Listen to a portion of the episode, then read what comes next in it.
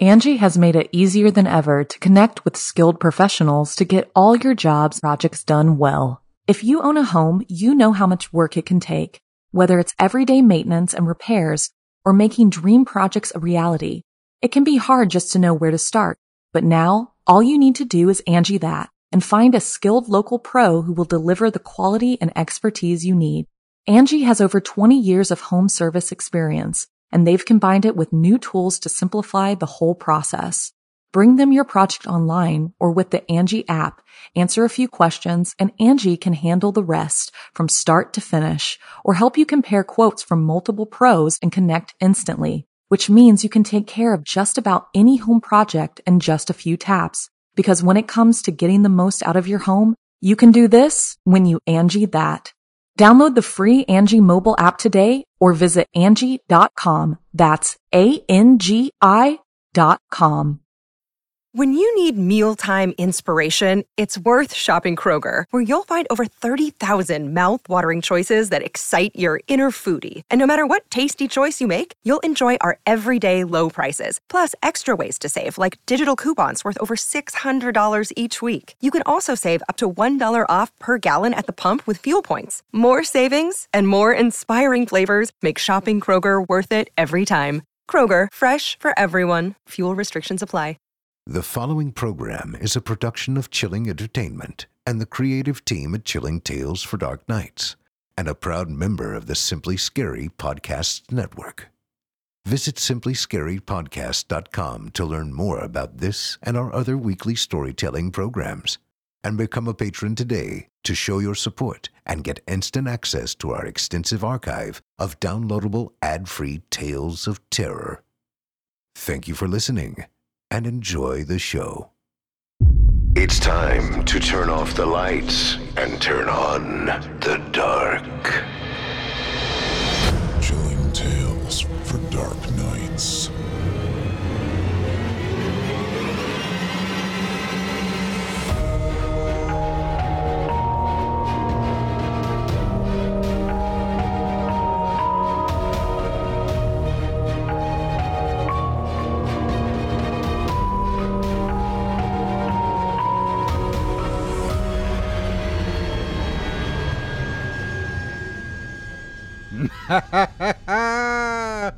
Good evening, listener.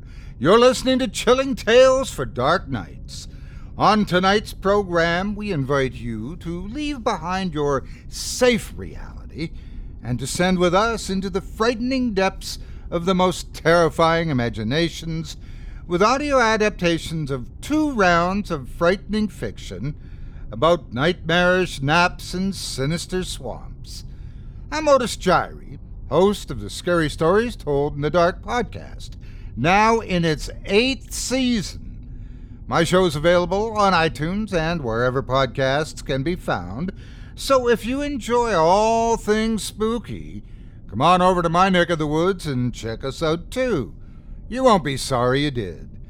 Tonight I'll be filling in as host on behalf of my very good friend, Steve Taylor. In the meantime, I'll be your guide as we traverse the dimly lit corridors of your darkest dreams.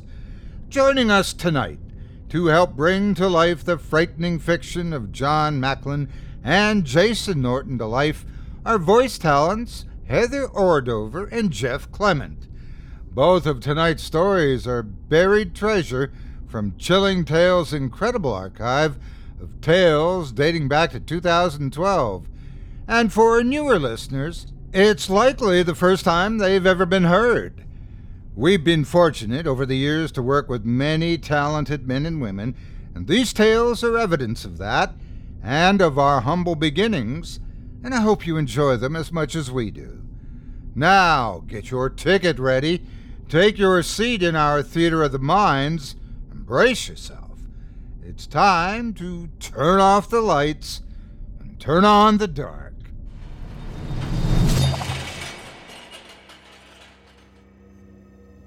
Our first tale tonight comes to us from author John Macklin and is performed by Heather Ordover. In it, a gentleman chooses the wrong bed to sleep in during his travels in Europe. Unfortunately for him, Insomnia is about to be the least of his concerns. Without further ado, I present to you Death in a Dark Mirror.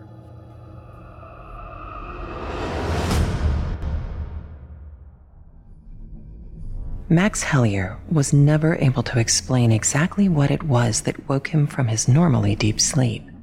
He could usually sleep through any disturbance. The room was pitch black, and although there was no light of any sort from the window, a faint bluish glimmer permeated the gloom. It was a weird, pulsating reflection of light, unlike any Hellier had ever seen. Then he noticed that the light was surrounding the reflection of the bedroom door in the mirror on the opposite wall. But it was something else that almost made his heart stop beating. For although he could see nobody beside him in the bed, a quick glance to the side showed a definite indentation of the pillow and the outline of a body beneath the blankets.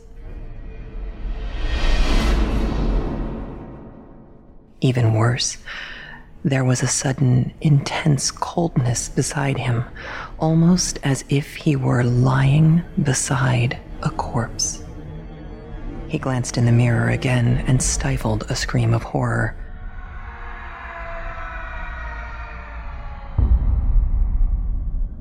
Hellier couldn't see himself reflected in the dark mirror, but there was another man lying there. A burly, bearded, handsome man with a swarthy complexion. And at that instant, Hellier could hear the man's heavy breathing.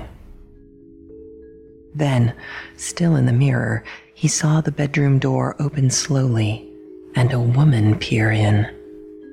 Her eyes were fixed on the figure of the bearded man on the bed. Hellier watched as she crept up to the man with a horrible feline stealth and gripped the sleeper's throat with her long, bony fingers.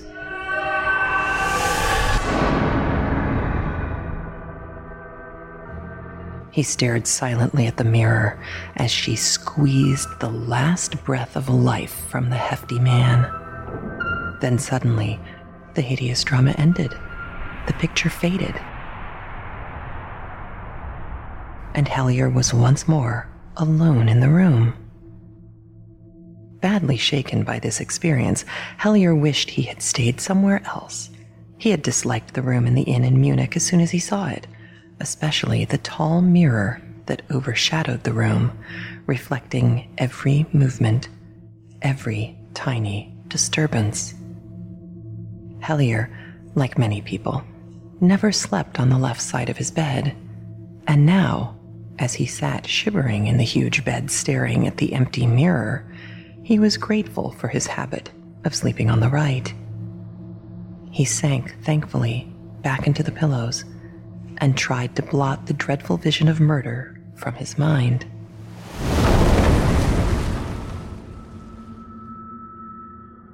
In the morning, he was not sure that he had either dreamed the incident or else that his tired brain had run riot.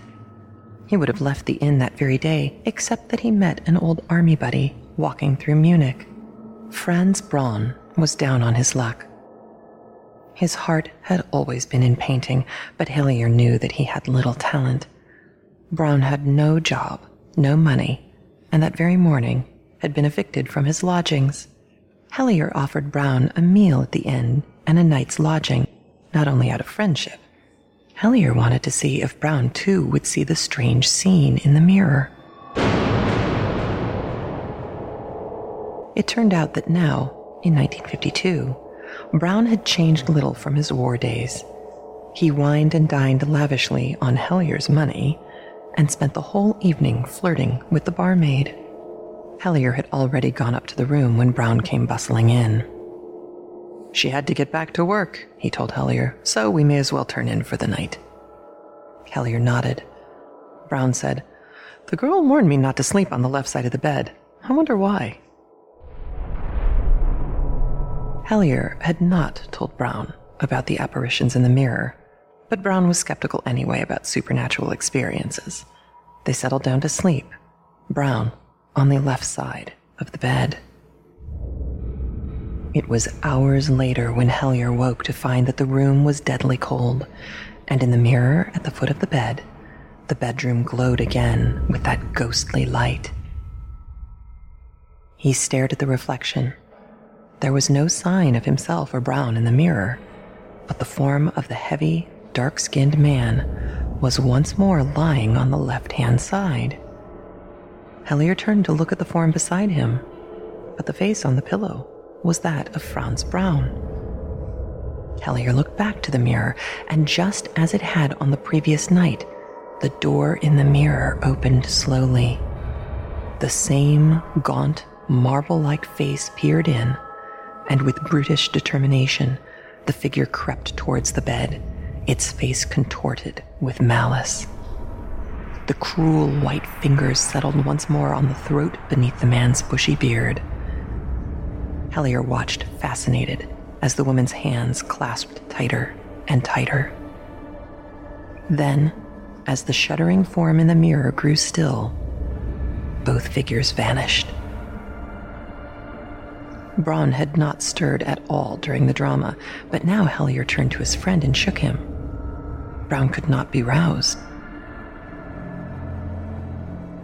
Alarmed, Hellier snapped on the light, and then he let out a cry of sheer terror. Braun was dead. On his throat were two red marks, slowly fading from sight. Hellier's scream roused everybody. The doctor who was called attributed Braun's death to heart failure, but Hellier knew that Braun had been as healthy as a young horse. The next day, he questioned the barmaid who had warned Braun about sleeping on the left hand side of the bed. The girl looked at him uncertainly before saying, I was right to warn him, Herr Hellier. The last few people who slept on the left side of that bed died in exactly the same way.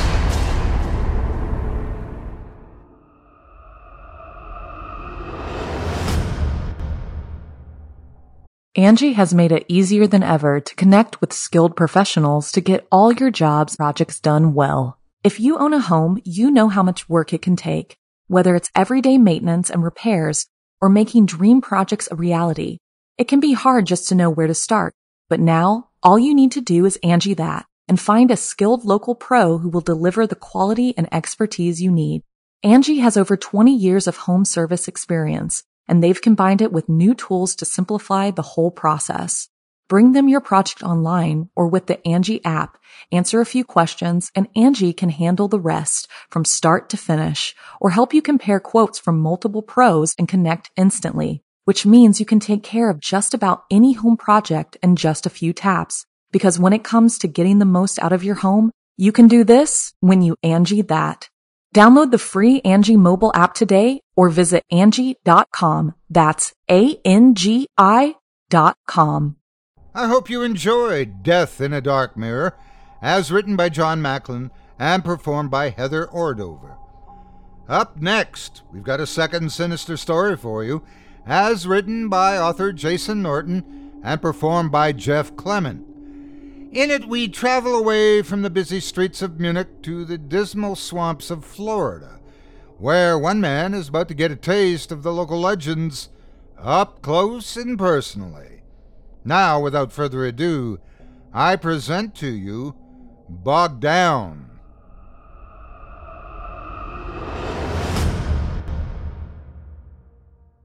What began as a wretched weekend for Preston Alstott was turning out most glorious. His elation would have invariably been lost on the casual observer who did not share his passion for botany. But knee deep in the brackish muck of the Everglades, leeches, gators, and fist sized mosquitoes aside, he was reborn. Preston had woke on the last day of class, planning to work through spring break. His Friday morning took a turn for the worse when he discovered a pipe in his kitchen had burst. His car would not start, and then he learned Harvard no longer required the talents of two fellow biologists in the upcoming year. With untold semesters to go before he could even hope for the security of tenure, Preston thought his position was threatened. He needed to publish, or at least contribute to some credible research, to bolster his resume if he were to have any chance of staying with the university. But he had no idea where to begin. It was all too much. Preston had to get away. He called his contractor, worked out where to leave the key, and taxied to the airport. Five hours later, he was on a red eye to Florida. Preston considered calling his research team, but the trip was supposed to be a casual getaway, not an expedition. Janie, he thought. She should have been part of his team, but she'd refused to accompany him on the last leg of his doctoral pursuit, choosing to stay in Ithaca. By sophomore year, Janie told him that she would always be his second most loved carbon based life form. They still talked once per month by phone, but hadn't been face to face or body to body in over six years. Ever since, Preston was married to his work, and he made no apologies. Human relationships had always been too difficult. Plants were easy. They lived and died. In the interim, they waged a silent war for survival, doing their damnedest to choke out competitive species for territorial dominance. Emotions were never involved. There was no need for conversation or compromise. Plants were content to be alone. Six years hadn't helped him forget. Preston was still thinking of Janie as his plane taxied the tarmac. Preston took full advantage of the hotel's continental breakfast, then showered and slathered on sunscreen. After grabbing a folder full of ungraded midterms in the complimentary Miami Herald, he headed to the beach. It was spring break, and the college tourists that had bombarded the city still had a few more hours before they would depart, zombie like, for their hotels, leaving the oceanfront suspiciously devoid of sunbathers. An hour later, Preston had only trudged through three midterms. It was difficult to focus, Peeling himself from his chair, he waded into the blue green Atlantic. Diving under the waves, Preston made his way past the breakers. He followed the tide to buoy him as he lay backward. Eyes closed, he floated, mentally riffling through rare orchid species. It was a form of yoga he'd first utilized years ago. Cymbidium sinense, indigenous to India, Taiwan, and Thailand, found in cool climates and requires ample light with lower temperatures. Thrives in an ideal humidity between 40 and 60%. Cattleya schilleriana, Brazil. Grows in cool to hot temperatures on cliff faces and in rivers anywhere from sea level to 800 meters above. Often used to create hybrids in attempts to breed super orchids. Dendrophylax lindenii, first found in Cuba in 1844, discovered in South Florida 50 years later. Commonly known as the ghost orchid, due to its billowy white appearance. 2,000 known to exist in the state. Their location mostly kept secret by researchers and horticulturalists. Considered the most sought after orchid in the world. Preston opened his eyes at the realization losing the poise of his float posture. South Florida? He was in South Florida. Within 40 minutes, he could be in the heart of Big Cypress Swamp. He couldn't believe he hadn't thought of it sooner. He could find a ghost orchid. Bringing one back would be tantamount to sacrilege, but if he got the chance to study one in the wild, to even see one, it would spark inspiration for his next project and save his position at Harvard. Preston dug his cell phone from his bag. Dialing information, he asked for airboat companies. He stopped the operator at the third listing. The operator connected him directly.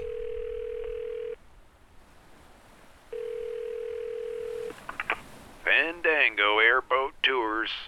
Best gator gazing gateway in the glades. The gravelly voice on the other end extolled. Mo speaking. May I help you? Do you have tours going out today? Sure do. Mo replied. Preston waited expectantly. What time? he asked, realizing Mo wasn't volunteering additional information.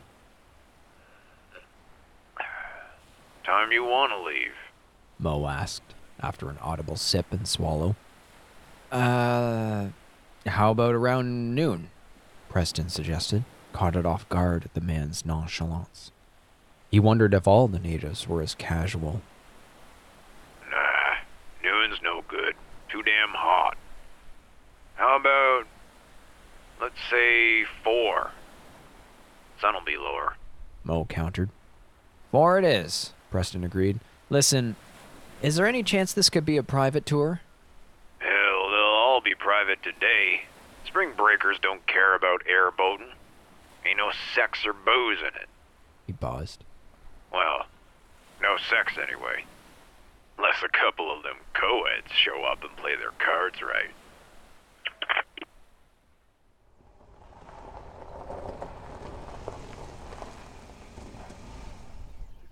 Preston arrived at Fandango 15 minutes early. There wasn't much to the place. The tiny shack had an attached pavilion that barely covered two picnic tables. An old cash register sat atop a weathered bar. Two t shirts, one red, one black, hung on coat hangers dangling from the rafters. The sun bleached shirts proudly displayed the white Fandango logo. An airboat driven by an oversized, bespeckled alligator, sunglasses resting on his snout. A graying, rotund man wearing a trucker's cap with the same logo emerged from the shack. His name was embroidered on his black polo Mo. Howdy, friend. You must be my four o'clock. Mr. Uh, uh, doctor, actually, Preston corrected. Dr. Preston Alstott. My apologies, Mo said, extending his hand. MD? Professor of Botanical Sciences at Harvard, Preston said, shaking the large man's hand. An Ivy League plant man. Hmm. Funny. I, I suppose so, Preston agreed, surprised he'd never made the same connection. You must be here on business, considering your request for a private ride, Mo surmised. Uh, correct. I'm, uh, I'm hoping to find. A ghost orchid? Mo finished for him. It was quickly becoming apparent that, despite the man's yokel appearance, he was no dummy. I can probably help you with that, but it'll cost a little more. Uh, about we say a hundred. That won't be a problem, Preston assured him, pulling his wallet from his back pocket. Card readers on the fritz, Mo said when he saw Preston thumbing a visa. Oh, sure. Preston fished out the cash. Alrighty then, Mo said, pocketing the bills as he headed back inside the shack. He reemerged with a hefty red and white cooler in his right hand. In his left, he carried a bag of jumbo marshmallows. Okay, Professor. Let's ride. Fifteen minutes later, they were speeding through the swamp. The boat tore through a swarm of mayflies. The insects peppered Preston's face like scattered buckshot. He'd never been so thankful for sunglasses. Sorry about that, Doc, Mo yelled over the sound of the whining propeller. Trying to avoid some brush on the left. Stilted red mangroves threw roots in intricate patterns across the swamp floor. Preston was impressed at how well Mo was dodging the trees. We only need a couple inches of water, but we can still snag anything too stout or dry, Mo called out. The combined speed, gas fumes, and frequent zigzagging weighed on Preston. How much further? he yelled. Half hour, maybe a little more. Your thumb ain't the only thing green right now, Doc. Here, I'll pull over for a sec. Let you get your gut right. Mo killed the throttle. Turning the propeller handle, he guided the boat into a culvert. The fan blades whirred to a stop as the boat drifted slowly. Thanks, Preston said, his stomach appreciative. Examining the perimeter, he spied bladderworts, water lilies, and spatterdocks. Preston saw a trickling ripple swirl to the left of the boat. What was that? he asked anxiously. That, Mo said, leaning over the side of the boat, is Big Al. He's a local legend in these parts. Al? As in. Uh, you came by that doctor in honest, by God, Mo said, opening the bag of marshmallows. Yeah, old Al is about 18 feet worth of gator. Most folks figure he's about 60 years old. Most gators grow to about 11 and check out. He's what a fellow like you would probably call an anomaly. Preston craned his neck. He watched Mo, trying to follow the older man's searching eyes. Something so large should have been easier to find. Staring off the rear of the boat, Mo plucked a marshmallow from the bag and held it over the water. You may want to scoot back, Professor, Mo said. Preston inched back as far as his seat allowed. He tensed, feeling sweat drip down his back. The sun may have weakened, but the humidity was as thick as ever. He'd forgotten it while the boat was cutting through the swamp, the headwind drying his skin. Mo clicked his tongue as casually as if he were summoning a house cat. Here, gator, gator, gator. With a violent splash, Big Al broke the water, lunging upward for Mo's outstretched arm. The gator's moss green head was easily the size of a curbside garbage can, its yellow teeth, thick as fingers, gnarled like splayed barbed wire. Big Al unhinged his bottom jaw so wide that it looked as if he could swallow Mo whole. At the last possible second, the old boatman dodged backward, letting the marshmallow fly. The gator snatched it from the air and fell back into the water, sending a swell under the boat that nearly capsized it. Preston pitched backward in a vinyl seat, clutching it tightly. Mo cackled. You all right, Doc? Man, you should have seen your face. Preston couldn't speak. He really wanted to, so he could ask Mo just what the hell was wrong with him and why he would endanger both their lives for such a stupid stunt. But his lips wouldn't work. Mo offered the bag to Preston. Your turn. Give it a shot. No, no, uh, no, thank you, Preston stammered. His eyes were wide as he frantically scanned the water. Suit yourself, Mo said. You don't know what you're missing. Is. is he coming back? Not unless I offer him another. Please, don't, Preston begged. Mo chuckled. I'm sorry, Doc. It's just a gag I use with the tourists. They they get a kick out of it. Of course, uh, you don't usually do it with Al. He can be a little intimidating. Genghis Khan was a little intimidating. Big Al would have made him soil his fur lined panties, Preston said dryly. Mo grinned, reached into the cooler, and popped the top off a beer, shoving it at Preston. Have one. It'll calm your nerves. Staying low, Preston took as few steps as possible to accept the offer. Thanks, he said. Don't worry. She ain't gonna tip over, Mo assured him.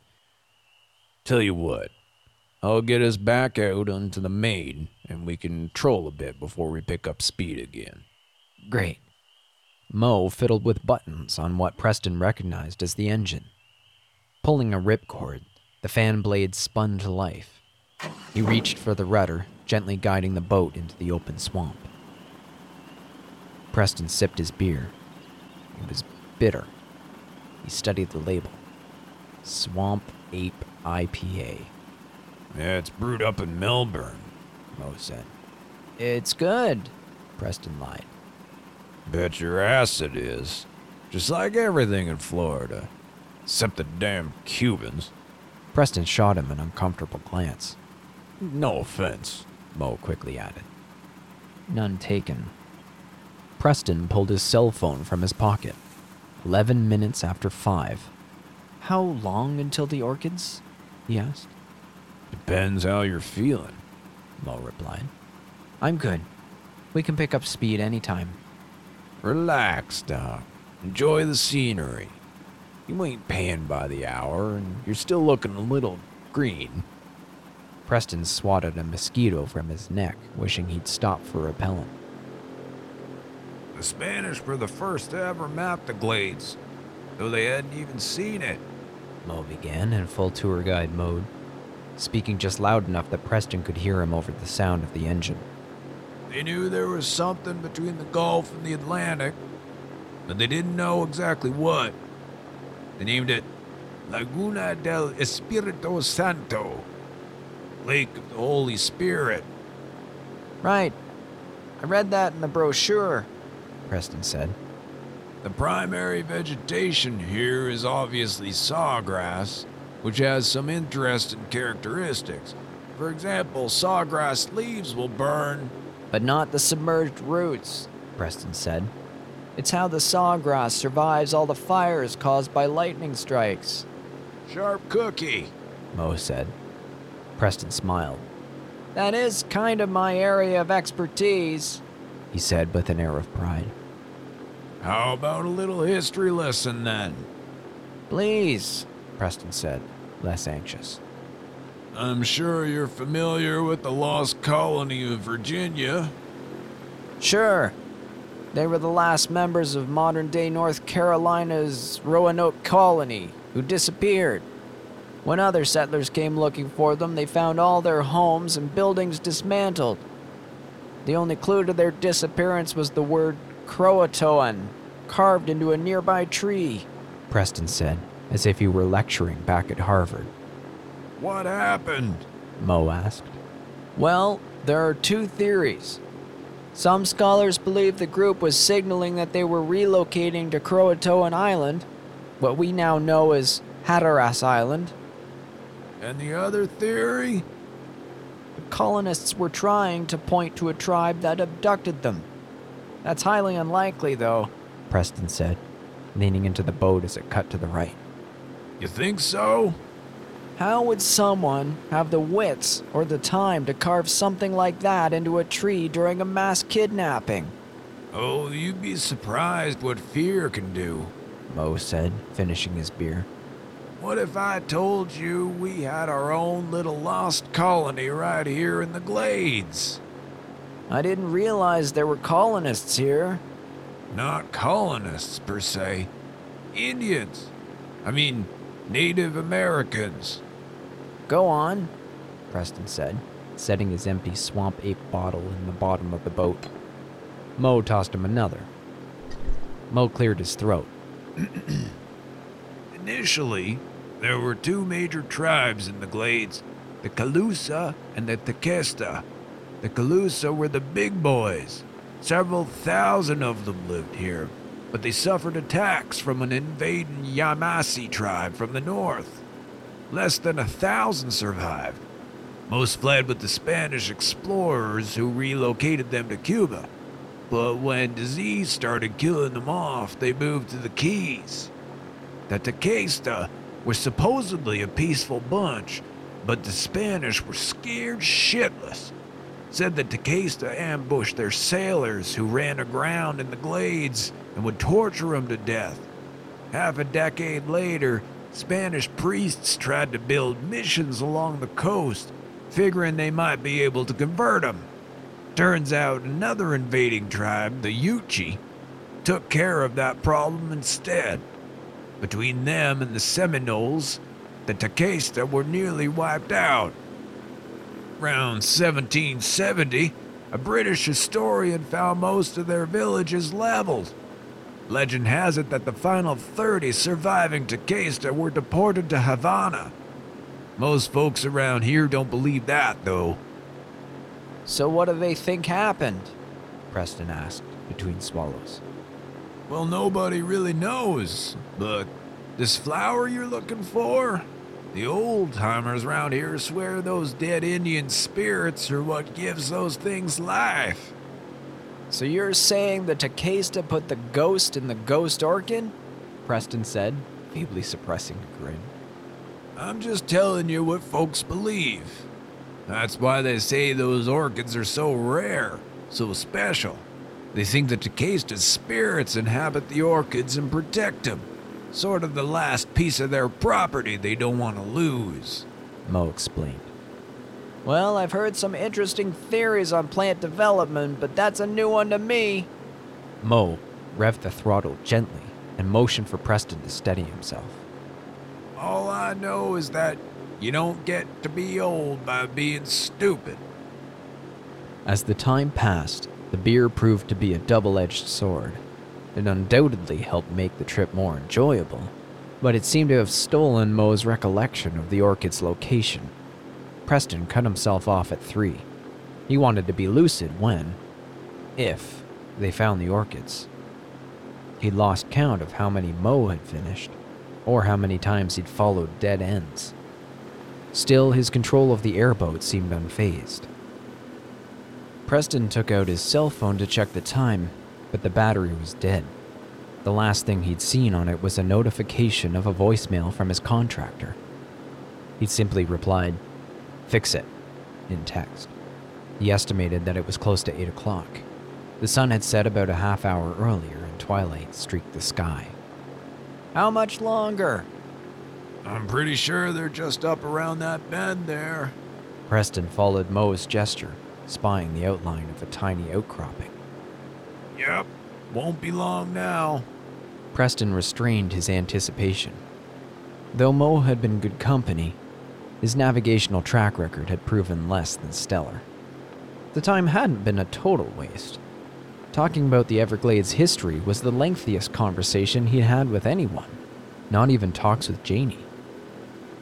And there she was again, right where he'd left her, waiting in the back of his mind. Mo idled the boat into the cove. We're here. He gestured toward the sawgrass before them.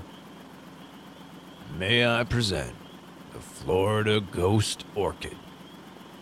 Hundreds of ghost orchids, as white as they were in every picture Preston had seen, danced in the gently lapping water. He was moved to tears. You okay, Professor? My god. There's so many. There were only supposed to be 2,000 in the state, Preston said, his attention unwavering. Well, that may have been all they've found, but that don't mean that's all there is. When you've been running the glades as long as I have, you learn a few secrets. Mo eased the boat closer, allowing Preston a better look. There's enough ground there to walk right out and touch one. He pointed to the 20 feet of mud covered bank in front of the boat. Seriously? Aren't there gators out there? Preston asked, captivated by the opportunity. Hell, Doc, there's gators everywhere around here. Just don't stay too long. I'll keep the light on and holler if I see anything. Preston tossed his wallet and phone in the boat, then eased his way out onto the marshy beach. He swapped his vision between the orchids and the watery slop that came up to his knees, in case Big Al or one of his cousins chose to make an appearance. But there, that close, he was more excited than afraid. He reached out and cradled an orchid. Its petals, sepals, and lobes all fluttered in perfect unison. Its fluted stigma stood proud, displaying elegance amongst strength. My God, Preston repeated, laughing joyously. Mo, you've got to come see this up close. This is unbelievable. No thanks, Mo said. I'll pass. Preston heard the boat's motor start back up, but he couldn't take his eyes off the orchids. All right, Doc. It's been real. Second thought, stay a while. I think you'll like it here. Mo called out as he opened the engine full bore. Preston turned. The shrill hum and sudden gust of the fan disrupted his stupor.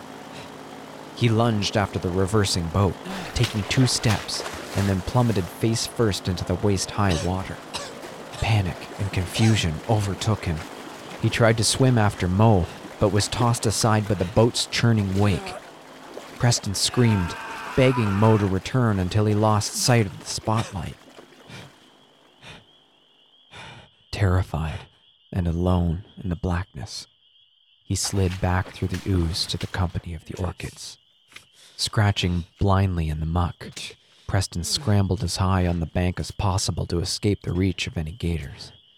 He found the root of a mangrove and held on for dear life, trying to get his feet on land. A guttural murmur came from the left. He froze and listened. A moment later, it warbled again, louder. An echo answered from behind him, followed by another. Within seconds, terrifying sounds surrounded him. Preston tried to run, but tumbled back into the marsh. He stayed under for as long as he could, hoping the noise would be gone when he surfaced.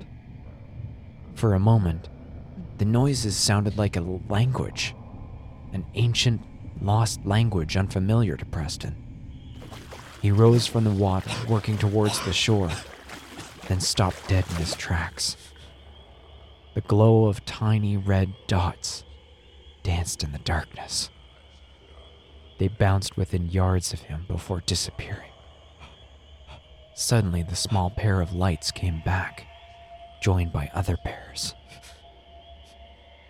Eyes, Preston thought. He stood, water seeping into his very core. Dozens of different colored eyes stared at him, glowing yellow, orange, and red. Something brushed past his legs, snapping him back into reality. He thrashed in the water, trying to find the mangrove to back against. Silence and stillness returned. All the eyes disappeared. Preston clambered up onto the roots of the tree. He had imagined it. It, it, it must have been some type of a fish against his leg and fireflies in the trees. Most stories had gotten the better of him, but it wouldn't get the best. He was a man of science, after all. Suddenly, dozens of moss covered hands reached up, took hold, and pulled Preston beneath the liquid black. He thrashed, kicking and screaming, his bubbling voice sounding much like those of his now screaming tormentors. Reds, oranges, and yellows flashed around him as he was pulled into the bowels of the swamp, mud and water filling his nose, eyes, and lungs. Preston ceased struggling as the strong hands gently guided him deeper into the mud. When he opened his eyes, he could see clearly. Everything was in shades of yellow. Vines snaked around him, piercing his flesh in excruciating precision. Slimy vegetation slithered down his throat, nesting his organs in floral incubators. Roots slowly replaced his bones. Preston heard the process in his mind the sentient screams of his dying cells and the triumphant battle cries of the new organisms conquering his body. Then came the voices of his brothers, warm and inviting, as they began to hoist him from the murk. He finally understood them all. Still, he tried holding on. He tried salvaging what was left of himself, of Preston. Why resist? He wondered. All his fears were fading. This was everything he had ever wanted. Preston wasn't alone anymore. But then he thought of Jenny, Jamie, Janet, Jan. What was it again?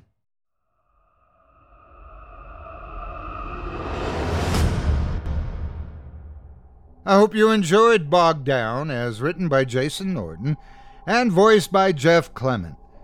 If you enjoyed that last performance, check out the book Daylight Dims, edited by our good friend, author Christopher Mallory. It's available on Amazon.com and it includes not just Bogged Down, but a wide variety of other gruesome and paranormal tales. You won't be sorry you did. And if you check out the book, by all means, leave them a five star review and a kind word, and tell them that Otis sent you, and that you heard about the book here on this show. Now, our weekly descent into the depths has just about come to a close, but before we go, I'd like to take a moment to thank you for joining us on tonight's episode, and remind you to take a moment to stop by our iTunes page and leave Chilling Tales for Dark Nights a five star review and a kind word, and follow us on Facebook, Twitter, and Instagram if you haven't already. And of course, subscribe to us on YouTube, where you can find an archive of our work going back to 2012. And consider signing up as a patron at our website, chillingtalesfordarknights.com, to show your support and get all of our content ad free. I'm your host, Otis Jiry, and as always, it's been a pleasure. Tune in again next week when we once again turn off the lights and turn on the dark. Sweet dreams, listener. Sweet dreams.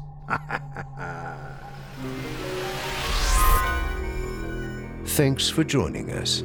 You've been listening to Chilling Tales for Dark Nights, a production of Chilling Entertainment and a proud member of the Simply Scary Podcasts Network.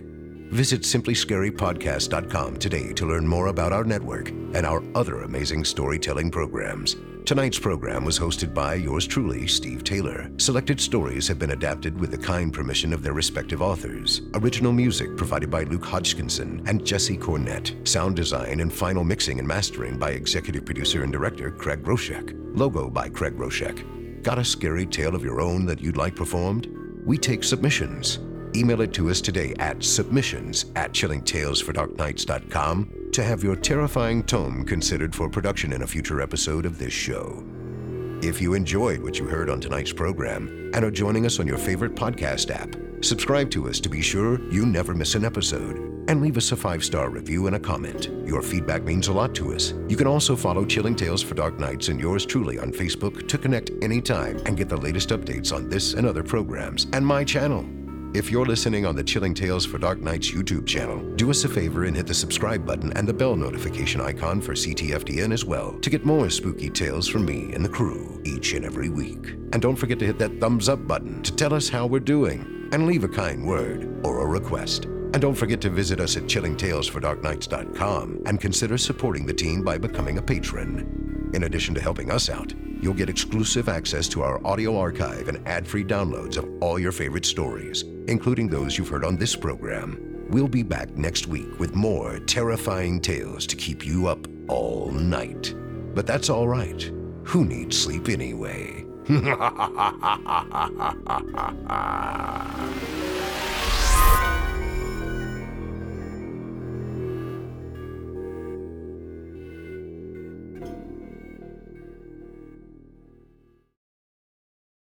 you can live out your MasterChef dreams when you find a professional on Angi to tackle your dream kitchen remodel. Connect with skilled professionals to get all your home projects done well.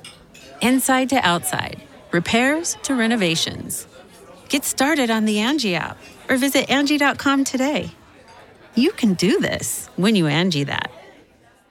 Angi has made it easier than ever to connect with skilled professionals to get all your jobs projects done well. If you own a home, you know how much work it can take, whether it's everyday maintenance and repairs or making dream projects a reality.